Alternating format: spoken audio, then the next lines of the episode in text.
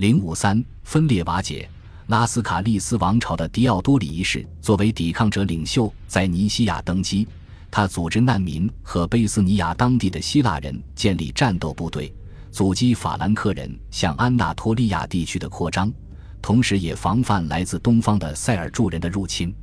此后，他竭尽全力取得重大胜利，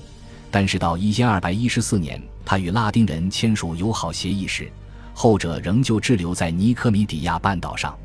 他通过这个协议与法兰克人建立友好关系。一千二百一十九年。他又同样与君士坦丁堡的威尼斯人达成和平的原则性意向，但是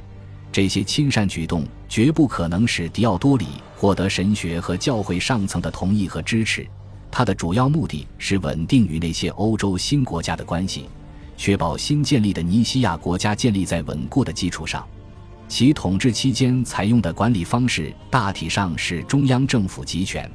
明显是以前君士坦丁堡模式的简化版。总之，他的统治虽然常常不太稳固，但却是个可靠的开端。伊比鲁斯和尼西亚之间的全面对立冲突是在迪奥多里一世的女婿和继承人约翰三世杜卡斯瓦塔基斯统治时期呈现白热化的。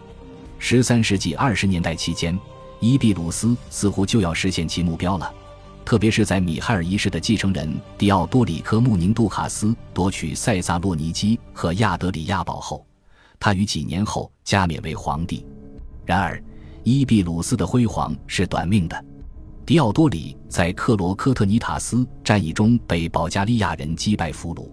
而后该国及大部分领土被保加利亚王国暂时吞并。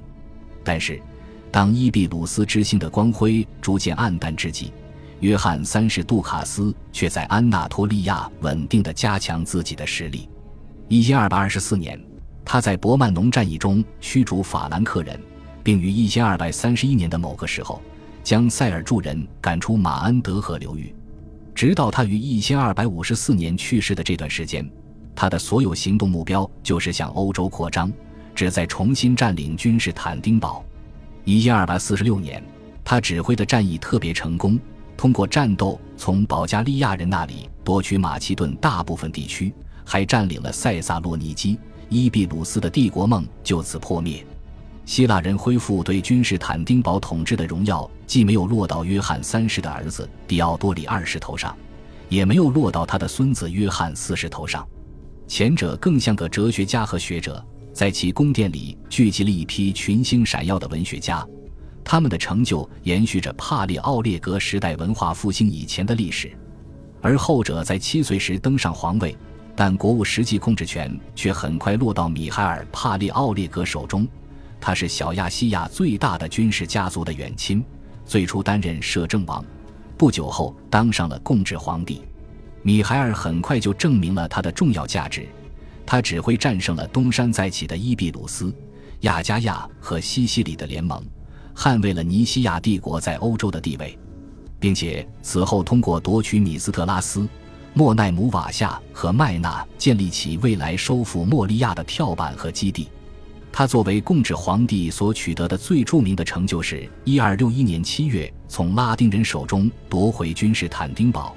而这不过是一次好运突降的行动，是由其将领阿莱克修斯·斯特拉泰古波洛斯率领的一小队巡逻兵完成的。尽管如此，当米海尔于一个月后庄严入城时，还是由牧首阿森纽斯为他加冕，庆祝拉斯卡利斯王朝数十年战略计划的胜利。他成功的成为帝国唯一的君主。而后的十二月，他下令将约翰四世刺下。